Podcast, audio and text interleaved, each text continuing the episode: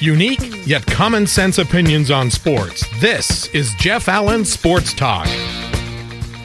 And coming up, it's time for my baseball guys.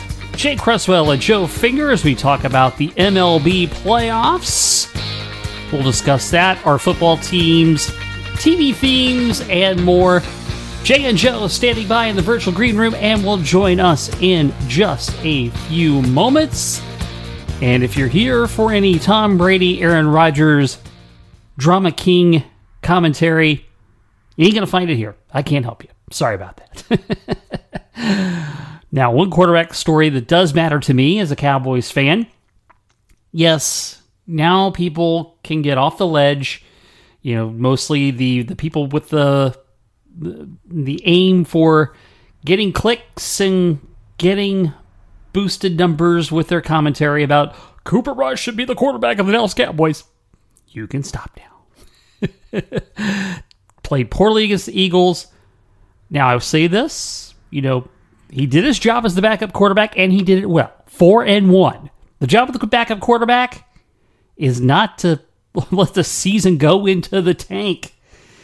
You know, if you figured four to six games that Prescott would be out, you're hoping okay. If we can go 500, that, that's that's great. You're hoping get at least two wins probably out of that. You know, but so many teams have backup quarterbacks. You know, they're they're hopeless that they will maybe not win at all, or maybe one game in a long stretch. So Cooper did his job, but it's time for Dak to be back.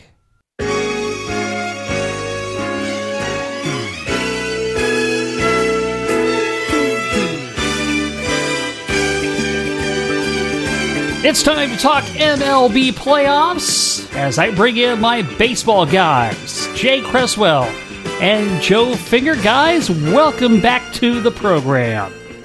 Thanks, Jeff. Thank you very much. Yeah, so uh, here we are in the midst of October. We are in the almost completely through the uh, division series. Uh, I'm looking at the, uh, the TV now. Yankees up 5 1 in the top of the seventh yep. as we record at this moment. So if things hold up, the Yankees will be moving on. So uh, first, let's talk about uh, what has transpired so far. We've seen uh, two 100 team win, uh, 100 win teams bite the dust in the division series. Both the Braves uh, and the Dodgers, which uh, not many people expected. Um, so, what do you think? Is there is there any theory to the week of be a week of being off where rust settles in, or in the Braves' case, did they spin their load winning the division? You, you, you like all sorts of theories and concepts. Uh, other than that, personally, the Phillies just outplayed the Braves in in in all respect. Uh, and the Braves starting pitching outside of uh, outside of Kyle Wright was not up to the task. So Let's get your thoughts. Start with you, Joe. I think it boils down to the simplest explanation. The teams that won 100 games or almost 100 games simply got outplayed. I think it's a load of crap that uh, you have a few days off and suddenly you've got rust covering you, and that puts you at a disadvantage. It could just as easily be an advantage to have that time off, and plus you have the home field edge. And you know the thing is, this is really nothing new. It's, it's rather dramatic this year, but almost every year we see at least one surprise. Some years more than that.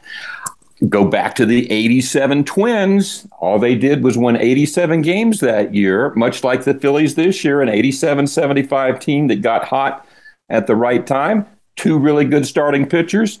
Bullpen got its act together pretty good up and down lineup with some power. And the Twins took down the Tigers that year, and the Phillies are doing the same thing this year. But it's happened many times, you know, I think over the years, probably more than I realized. I remember a Yankees team that knocked out a Seattle team not that many years ago that had won 116 games or something like that. Mm-hmm. That's right. And the other thing I would say is that, you know, the, for example, the Phillies, uh, the Phillies team you saw at the end of the year was not the Phillies team that was floundering in the National League East before they made that managerial change. They played very well for an extended period of time heading into the postseason. So I thought they might, you know, cause some trouble, and that's exactly what they did. Yeah, Braves only won 88 last year. uh, That's a good point. Is another example as well. Jay, your thoughts? I'm I'm right up there with Joe. You know what? It's a three out of five. This series is so whoever performs best and wins three games, they win. I don't care how many games they won during the regular season. I don't care what their payroll is, although it makes me happy to see the Dodgers lose. I had to throw that in there. Um, but I, I will use this example. The Pirates swept the Dodgers in LA this year, and they just and they, it was three solid. Well, take that, and they're horrible.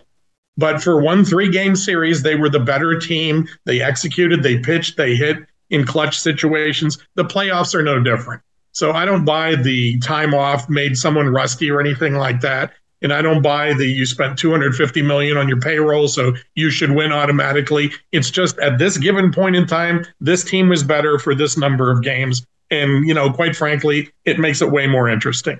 Yeah. Didn't the Pirates take five out of six over the season for the Dodgers? Yes, they did. Yeah, you guys owned them. yeah, go figure, you know.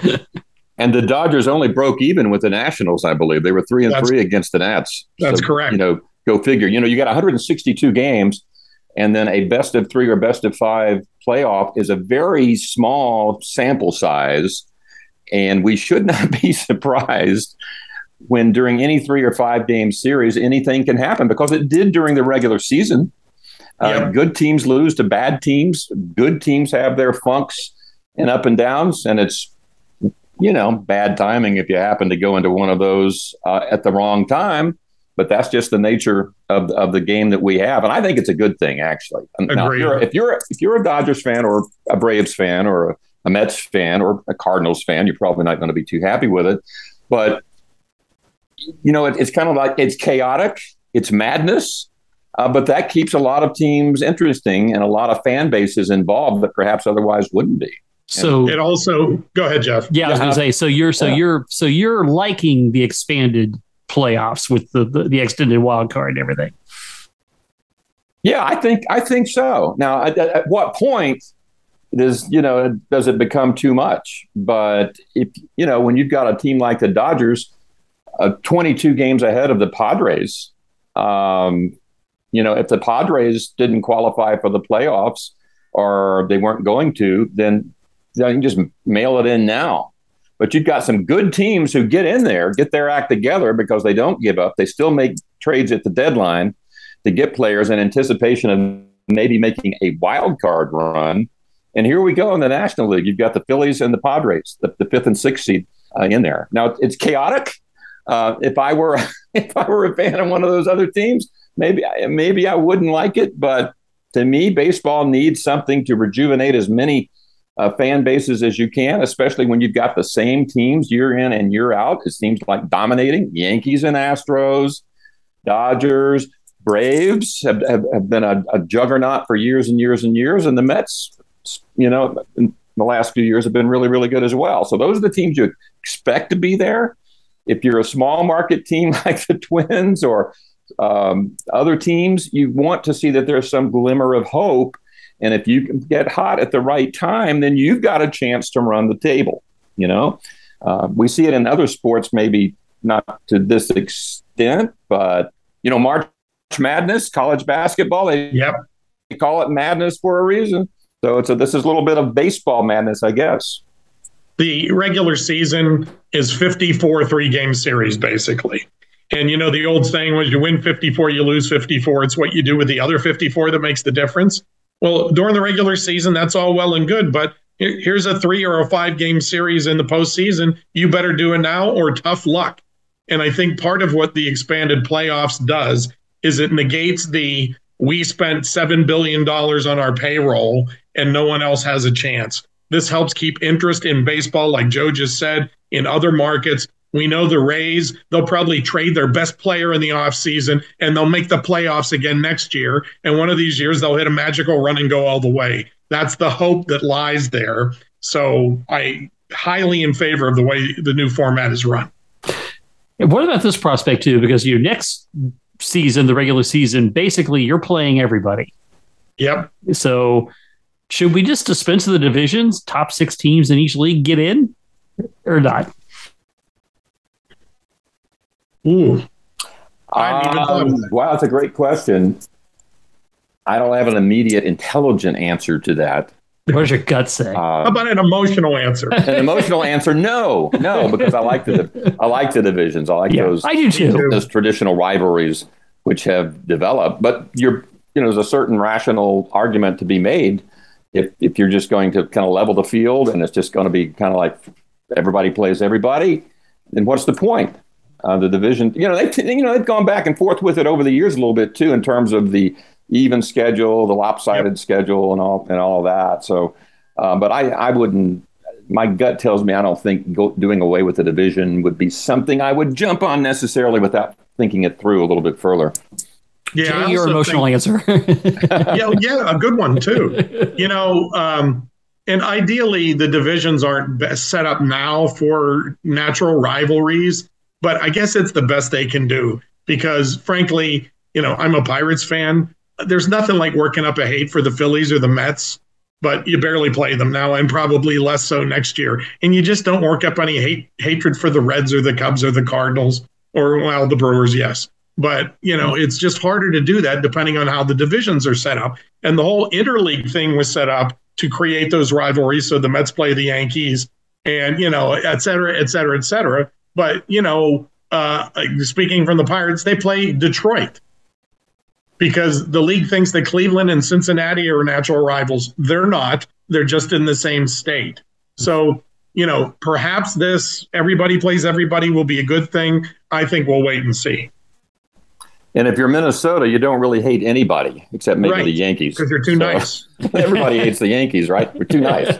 yeah, yeah, ex- exactly. So, um, from what you've seen in the in the playoffs so far, so you know we're going to get a Philadelphia San Diego National League Championship Series. You know, you can kind of throw San Diego into that. Uh, I don't know. The, I don't know the. You know, are they a small market? Uh, they yes. spend they spend like a big market team uh, yes. these days. So uh, uh, it'll be interesting to see. But it is it is a nice flavor to have somebody else in the mix. I mean, just to see Yu Darvish pitch in the playoffs, the first thought I'm going to have is I hope he doesn't get bored and try to try something different because you know, he's bored pitching the way he's pitching. This is when it really matters.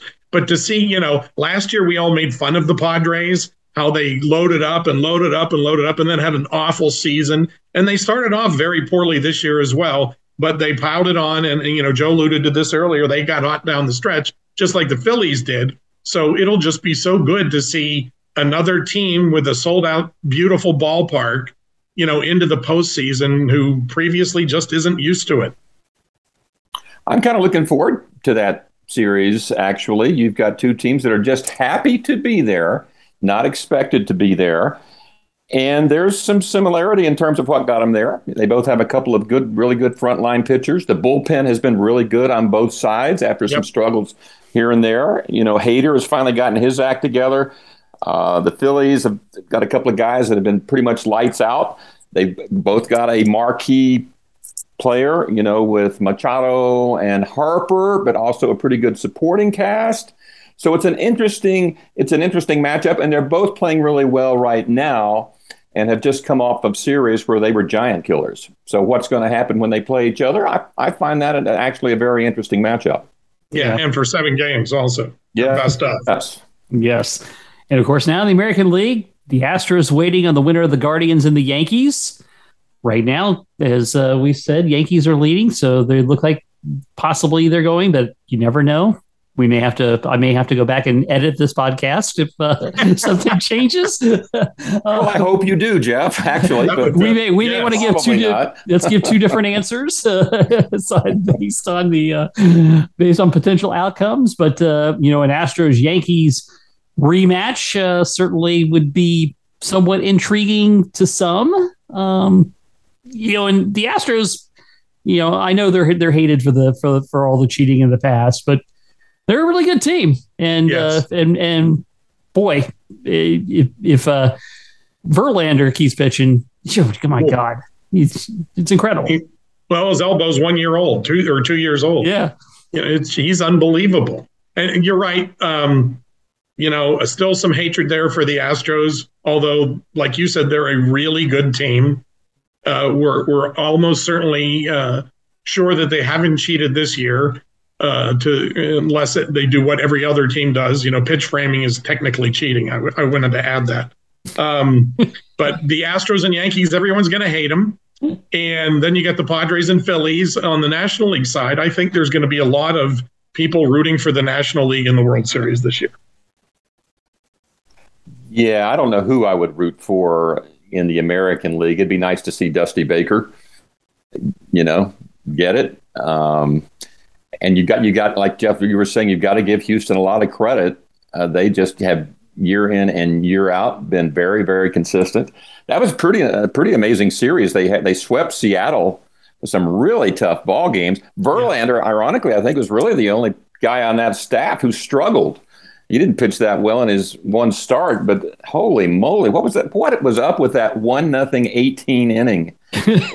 what is going on? I mean, it was just a couple of years ago we were talking about uh, every every team in the league hitting homers at a record clip, and now we've got one nothing and 18 innings. I've been transported back to 1967, and it's Don Drysdale against Bob Gibson. Holy smokes! And they, and they, both pitched complete games. And that yes, of course. And you'd use 20 pitchers to get that 18 inning game this year, but still, that that was amazing. You know, and the other thing is, and I'm sorry, I'm going to say something positive about social media. Reading Twitter during that 18 inning game was just the best for all the commentators and everybody with their comments. And how many games has this been? And I, I think I just ate breakfast and that was seven hours ago. And it, it, was just hilarious reading that while watching the game. Yeah, that was good stuff. Uh, yeah, you know, it's also, and, they, and I don't have any numbers in front of me to support this, but it always seems to me, though, you know, you talk about all the home runs during the season, but boy, when all this good pitching night after night, the home runs come down. Yep. Well, Judge was, you know, until the last game, he was 0 for everything. Yeah. You know, he was seeing a real pitcher every night. Not that he didn't see good pitchers during the season, especially in the AL East, but it's a different kind of thing being in the playoffs. Yeah. Yeah, it's compressed schedule. And, you know, I guess historically we've seen this where certain teams are kind of built to be more successful in a short in a short season. Yes. You know, if you've got a, a, couple of really good starting pitchers and a, and a good closer or something like that, and, and they pitch sometimes on short rest, or you've got the off days, sometimes allow for a quicker or a shorter uh, turnaround in your starts.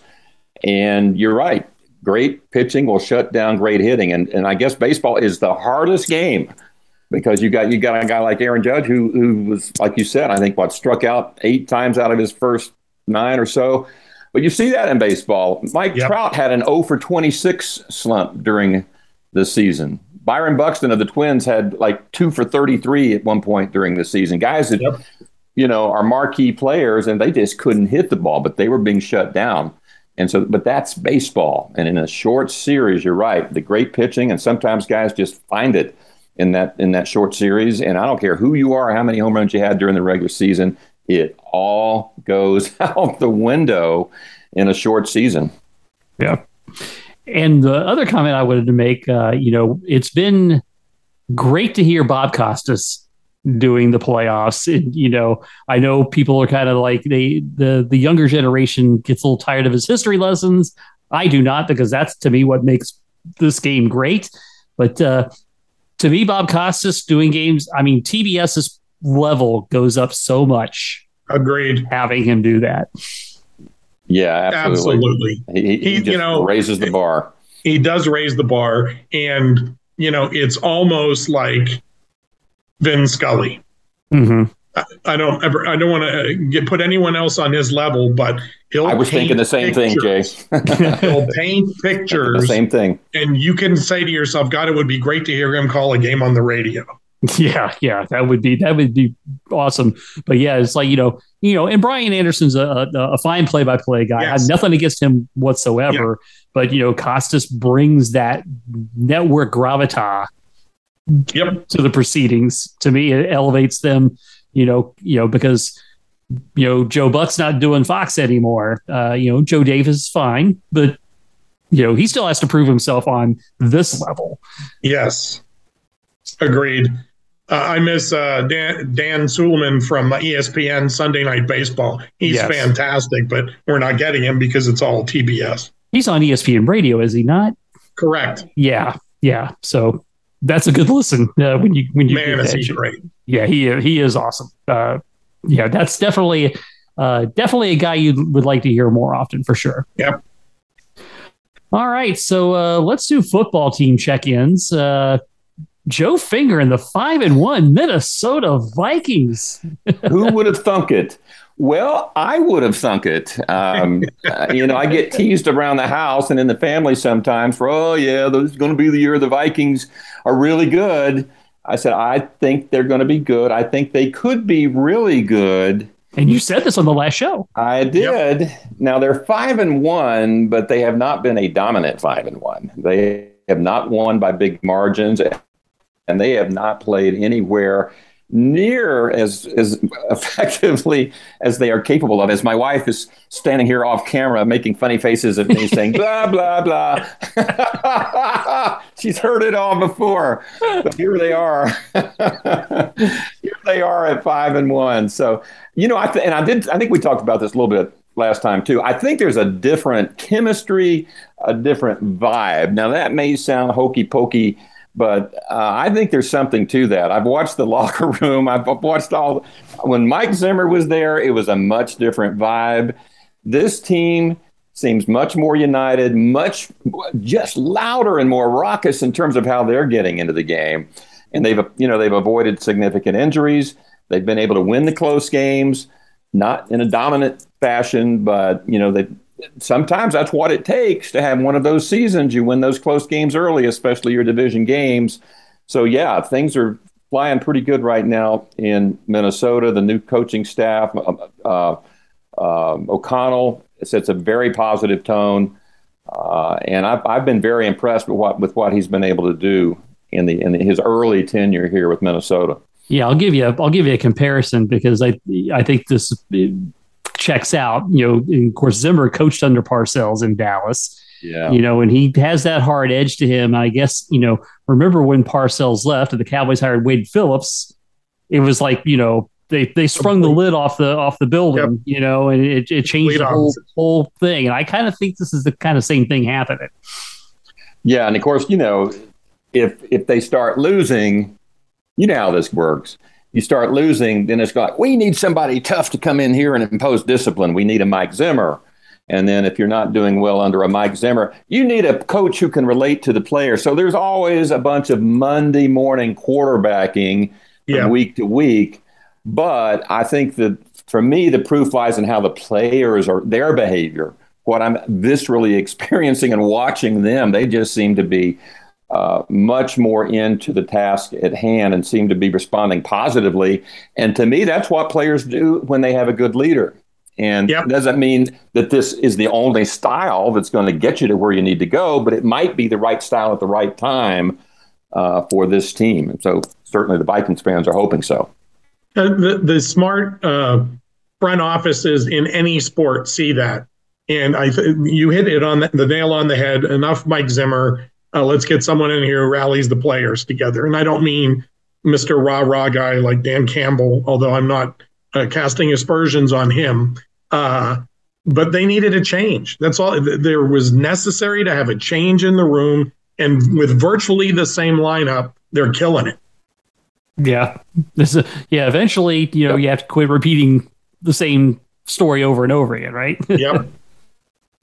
yeah. Good stuff there. Well, Jay Cresswell and his Pittsburgh Steelers defeating the Tampa Bay Bucks and Tom Brady over the weekend. I'm telling you, uh, I was all set to about first quarter turn it off and go out and work in the yard, uh, which is what I do, and I record them uh, like I did for the Buffalo game. I only saw two plays of that game because I knew what it was going to be like. yeah, well, after Gabe Davis's first play, the, the, the exactly, game, it's all downhill. So um, I figured I'd stay with this, and they were frustrating Brady most of the game, with just rushing four guys, and they were forcing him to make bad passes. And of course, he took it out on his offensive line, even though he was the one bouncing passes uh, most of the game and uh, the Steelers had three cornerbacks out, Minkah Fitzpatrick out, and TJ Watt out, and on offense, Freiermuth was out. And despite that, they put plug the guys in there, you know, the whole next man up thing, which usually doesn't mean anything. Well, in this case, they had two guys from the practice squad starting at cornerback against Tom Brady. And if he hadn't had that drive at the end, he, he still ended up with 254 yards. But if he hadn't had that drive at the end, they'd have held him under 200 yards. Mm. So I don't know what they did. Uh, you know, Kenny Pickett got bonked and hit his head on the ground and had a concussion. And Trubisky came in and played like a guy who wasn't looking over his shoulder and trying to not make mistakes. And he just went for it. And Chase Claypool stepped up for the first time in two years. And even, you know, Diontae Johnson, even though there was a rumor he had a big fight with Trubisky in the locker room a couple weeks ago, he didn't drop any passes this week. So, and then Pickens got his usual two acrobatic catches. I think the Bucks were off, certainly, but I think the Steelers had a formula there for, you know, just go out and do your job and you'll be okay. Now, here's the deal. They're two and four, deservedly so. They're at Miami Sunday night. Tua is back. And Tomlin said today that if Kenny Pickett is healthy, he's playing, he's starting, and he's in full practice tomorrow. So that tells me he's started. I'm not so sure I'm down with that because this back and forth thing uh, may hurt his growth. It may create fractions within the team. Not that they that should matter, but it may do that because Bill Cowher went through this with Slash and Tomczak and Neil O'Donnell and all that back and forth stuff. And it basically ruined the entire season for him. So I, you know, as much as I want Kenny Pickett to be the starter and I thought it was time, I think this back and forth thing is going to hurt the team. And then they go to Philly. yeah, I know all about that. yeah, absolutely. Before I get to that, though, uh, speaking of social media, the best uh, one I saw was a picture the picture of Brady yelling at his offensive lineman, and the caption was, "I didn't leave my wife and kids to be losing to Kenny Bleeping Pickett at the half." that was the you know the memes were just amazing on Sunday after that, that was game. good. You know, guys, we were talking about how chaotic it's been in the baseball playoffs this year, but that's every week in the National Football League. I think especially this season. Week to week league. You know, parody's a thing, has been for a long time, but my wife and I and some other family members and other folks run a football suicide pool.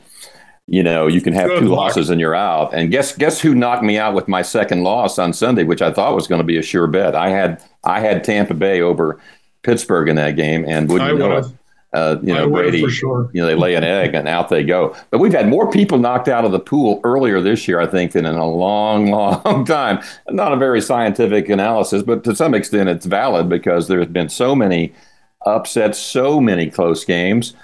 You know, the Vikings are five and one, but their winning margin's only been about by five or six points each time out. So very thin line between uh, one team or another on any given week. I know it's a cliche, but we see it every single week. It's, we see it every year.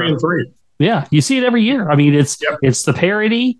It's it's it is week to week, which is always followed by the overreaction swings when your team loses and your team wins. It's crazy.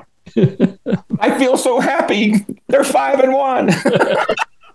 I know well, it's know, ridiculous, isn't it? it? It's yeah, it's it's crazy. It um, probably won't last, but it's fun while it lasts. well, uh, we mentioned the Eagles, and of course, the Cowboys uh, lost there on Sunday night. And now all the people who were saying that Cooper Rush should be the quarterback are now backtracking on that deal. Thank you. to stop yes. that. Hey, Cooper Rush did his job and he did it well. The backup quarterback, okay, if you're figuring Dak's out four to six games, you're just hoping the whole season just doesn't go down the toilet at that point.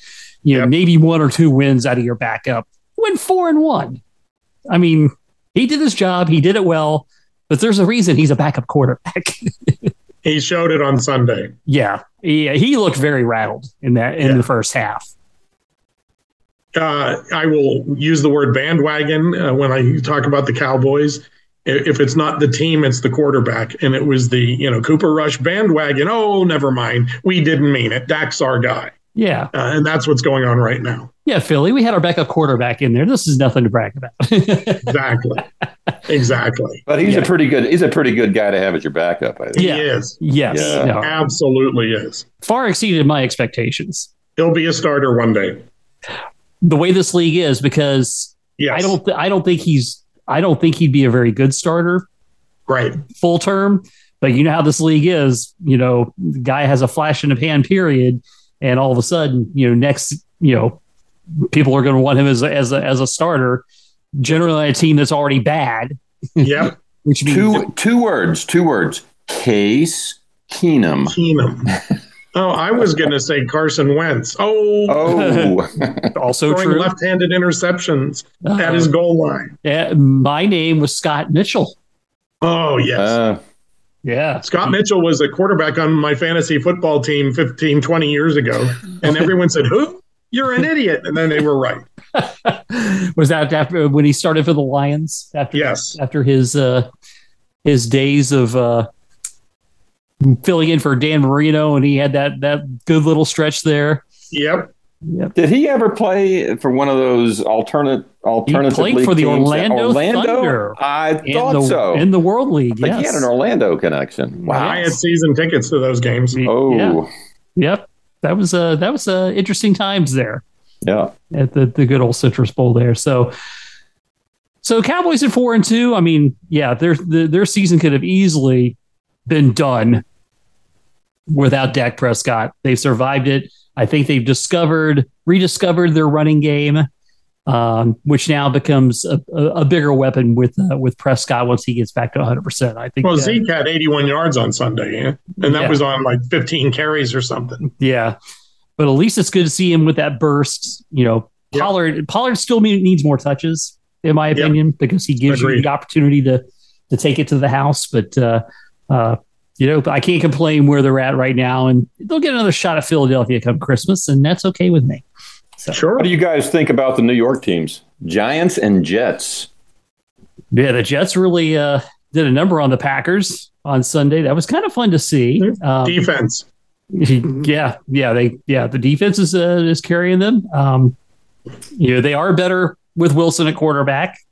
Uh, you know Flacco got them through as a backup should. Speaking of that uh, Yep. that opportunity, um, And they've had some good draft picks come in the last couple of years, and you just wonder at what point are any of these draft picks ever going to pay dividends? Yeah. And I think we're starting to see some of that. yeah, At. So Agreed. it's not it's not a total fluke that they're five and one. They've won. They they they just beat the you know the stuffing out of Miami two weeks ago. Yes. And and then to go into Green Bay when the Packers really needed a win, and I'm sure they didn't take the Jets lightly, and yet still still did a number on them. yeah. So, in the yeah. in the in the far too early part of to say if the playoffs were to start today, the Jets would actually be a six seed. The Giants would be a five. yeah. Yeah, I'm not as sold on the Giants yet as I am on the Jets. And maybe it's because I, I, you know, if the Jets defense, the way they're playing, I, you know, that can cover up a lot of flaws. Uh, you know, Mac Jones has been hurt or ineffective for the Giants, but Barkley has been running the ball. He's finally healthy again. And I think that was just another case of yet again, we need a different voice in the room. And they got a different voice in the room and they got a bunch of draft picks and now they're playing well. I mean, other than you know beating the Packers, I don't know that the Giants have beaten anyone uh, off the top of my head, but And the Cowboys beat them pretty Yes. handily. Uh, very easily, as a matter of fact. But between the two teams are nine and three combined. Amazing. yeah. It's good for ratings. Yes, time time will tell. And of course, you know, what about the next up and coming quarterback, the one and the only Bailey Zappe I know. the New England Patriots? what the heck's going on there? yeah, that could. Uh, that's an interesting tape because you know Mac Jones has not really proven himself as you know is he the Agreed. guy? So Perhaps that's a Bill Parcells telling Zappe, you know, coaching him up like he coached Tom Brady. If Yeah. Perhaps it's one of those. I mean, Tom Brady was what? What draft pick was he? You know, oh, way down the round, list. yeah. Way at the end. Exactly. But he sat in those meetings and took notes and was the perfect student. And he was tough enough that when Parcells needed to scream at someone, he screamed at Tom Brady. And the rest of the team said, oh, well, if he can scream at him, he might scream at me. And maybe Zappe is that guy for them because Mac Jones may not, I don't think he's that guy. Yeah, I, I haven't seen it yet, uh, for sure. So. Where did Zappe go to college? Western Kentucky. Well, okay.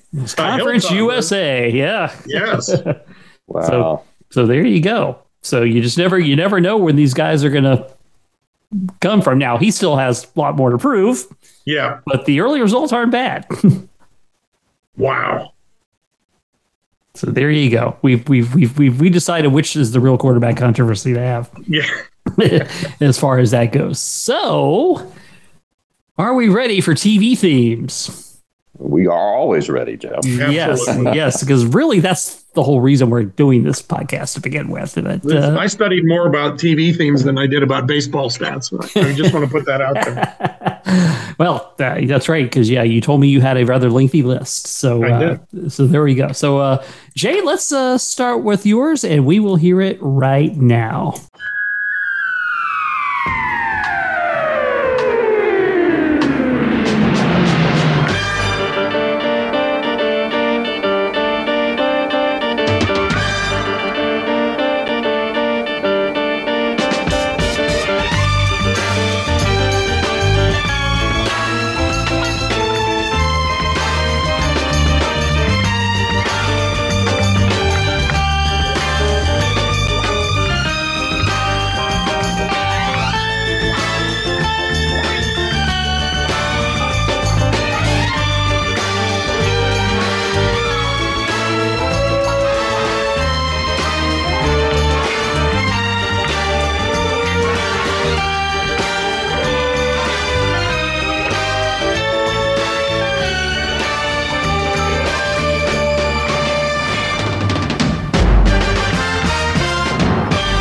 Jay, give it to us. Well, first of all, Policewoman was a great show. Okay, not just the Angie Dickinson fast factor. You know, Earl Holliman was good. I mean, everyone remembers Charles Dierkop, who was always a bad guy in all those Quinn Martin productions. Well, he was a regular on this series too, and I learned a lot about it. I mean, it was only on for five seasons, four seasons. It was a spinoff from um, Police Story, it was one of the episodes from Police Story, and she had a different name in that episode than she did in Police Woman. Uh, she was not proud of the series because you know every episode began with her in a bathtub talking on the phone to somebody, you know, and she was always undercover as a hooker or something like that. Um, but the, the, show was can't miss TV. Uh, Gerald Ford, as president, once delayed one of his speeches so as to not interrupt Policewoman because it was his favorite show. but here's something I learned after the fact. You know, the theme song, once I brought it up, I went, oh my God, yeah, I remember that. It was written by Morton Stevens. And everyone goes, I've never heard of Morton Stevens. And probably you haven't. Morton Stevens wrote the theme to the greatest TV theme of all time, Hawaii Five O. Oh, okay. He also wrote the theme to Gilligan's Island. He wrote the theme to Gunsmoke uh, we said policewoman. He got two Emmys for the theme to Hawaii Five O. It actually won twice. Wow. Um, he also uh, led a, a, nationwide tour of the Rat Pack with Sinatra and Sammy Davis Jr., etc. He was the orchestra leader, so he was in the club. and sadly, he passed, passed away at age 62 uh, from cancer. Mm. But uh, no one, everyone hears Hawaii Five O. They think it's a surf rock song. The Ventures did it. Well, remember in the 60s, nobody wrote their own songs unless you were in the Stones or the Beatles. Okay. Um, and he wrote Policewoman. I had no idea. The same guy that wrote Hawaii Five O and Gilligan's Island wrote the theme to Policewoman. One last fact about the show, and I read this on the internet, so it has to be true. this is the oldest TV series where all the main cast members are still alive. Whoa. I need a job figuring out facts like that because I love that. Yeah, that's, that's, that's impressive. There's your stat of the day. Yep. Wow. And uh, yeah, so she was called Pepper. Pepper. Pepper Anderson. Yes. Yes. Uh, you know, I um, there was almost seven degrees of separation here. I, I was toying with the idea of going with uh, the theme from um, ABC's uh, Monday Night Movie or Movie of the Week uh, uh, as as a theme. because they, back in the day, ABC had, you know, like the movie of the week on various nights. And so the, the most iconic uh, version of, of that theme was a little tune written by Burt Bacharach, uh, which had nothing to do with the television piece. But Burt Bacharach was once married to Angie Dickinson. Yes. So we could have completed the circle, but now I went with something else. But, but that, that was made me think of that, Jake. yes. And of course, Angie Dickinson made many a heart flutter for sure as a, as a policewoman. So, uh, Joe, we're going to hear your tune right now.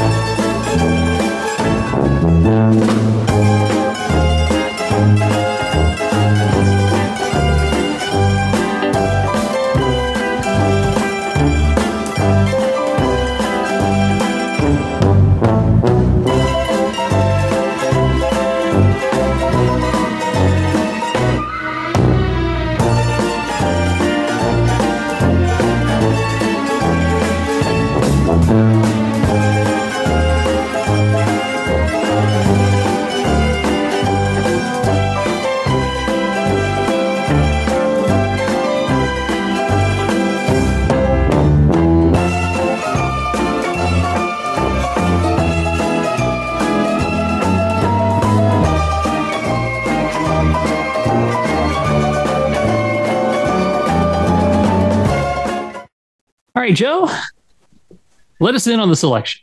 Well, this is the theme from Curb Your Enthusiasm, which was or is an HBO series which has been running off and on since October of 2000. And Larry David, co creator of a little show we might remember called Seinfeld, is the guy who I've heard the, of it. the epicenter of Curb Your Enthusiasm.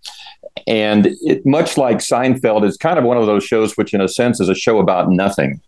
Uh, but yet it is a show about something. And it's received something like 47 Emmy nominations. And, and first, a little bit about the theme itself. Uh, Larry David said he first heard the, the theme when he was listening to a, um, a bank commercial on television many, many years ago, back in the late 70s, and thought, you know, I like that. Maybe one day I'll have a project where that I might be able to use that. So, fast forward probably 15, 20 years later, he decided to to use that. It, it actually has a name. It's called Frolic. Uh, it was written by the Italian composer Luciano Michelini and used in a 1974 film called La Bellissima Estate.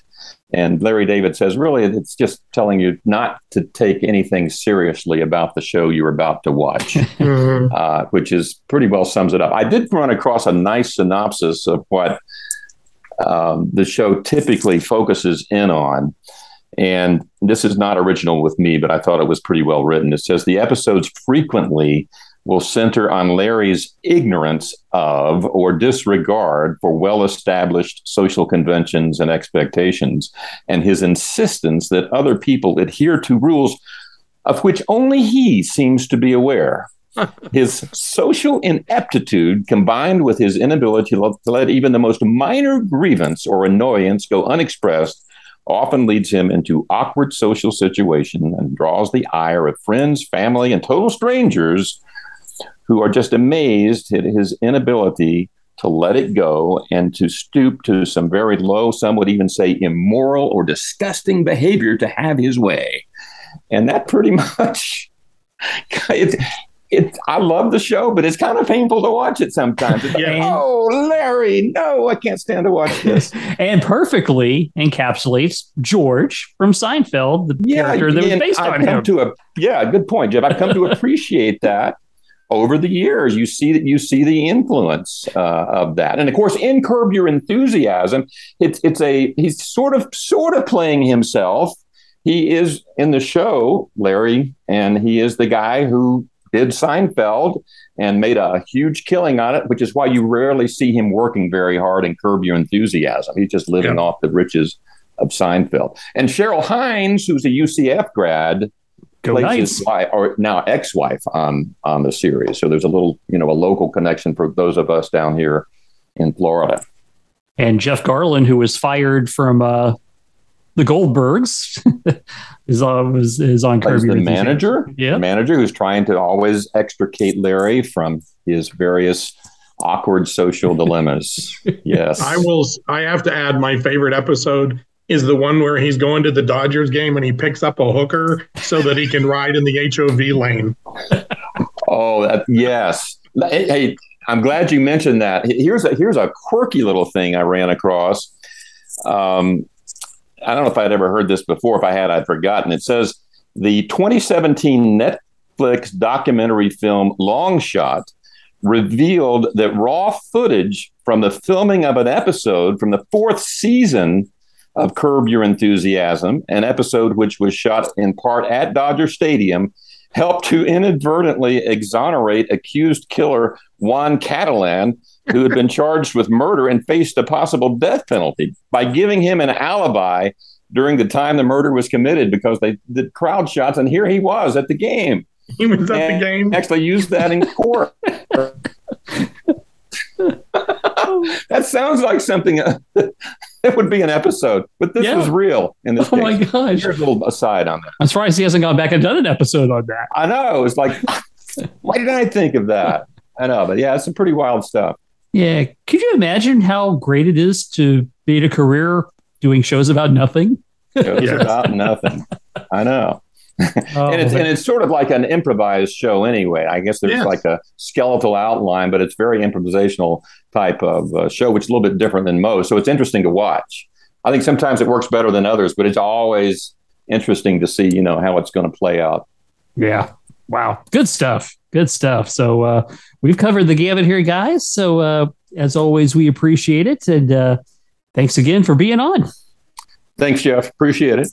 Thanks, guys. Appreciate it very much. And with that, we are done here. Thanks for listening to Jeff Allen Sports Talk. Follow Jeff on Twitter at Jeff Allen underscore 88, on Facebook at Jeff Allen 88, and the website jeffallensportstalk.com. And you can reach out to the show anytime by email, jeffallensportstalk at gmail.com. Jeff Allen Sports Talk is brought to you exclusively by Kramer's Salve for Dogs. Does your dog itch, suffer from debilitating skin allergies, or trouble hot spots? We have the solution using the healing power of neem. Kramer's Salve is a safe and natural approach to help your best friend live an itch free life. Go to kramersalve.net to order today with new low pricing. That's K R A M E R S A L V E dot net.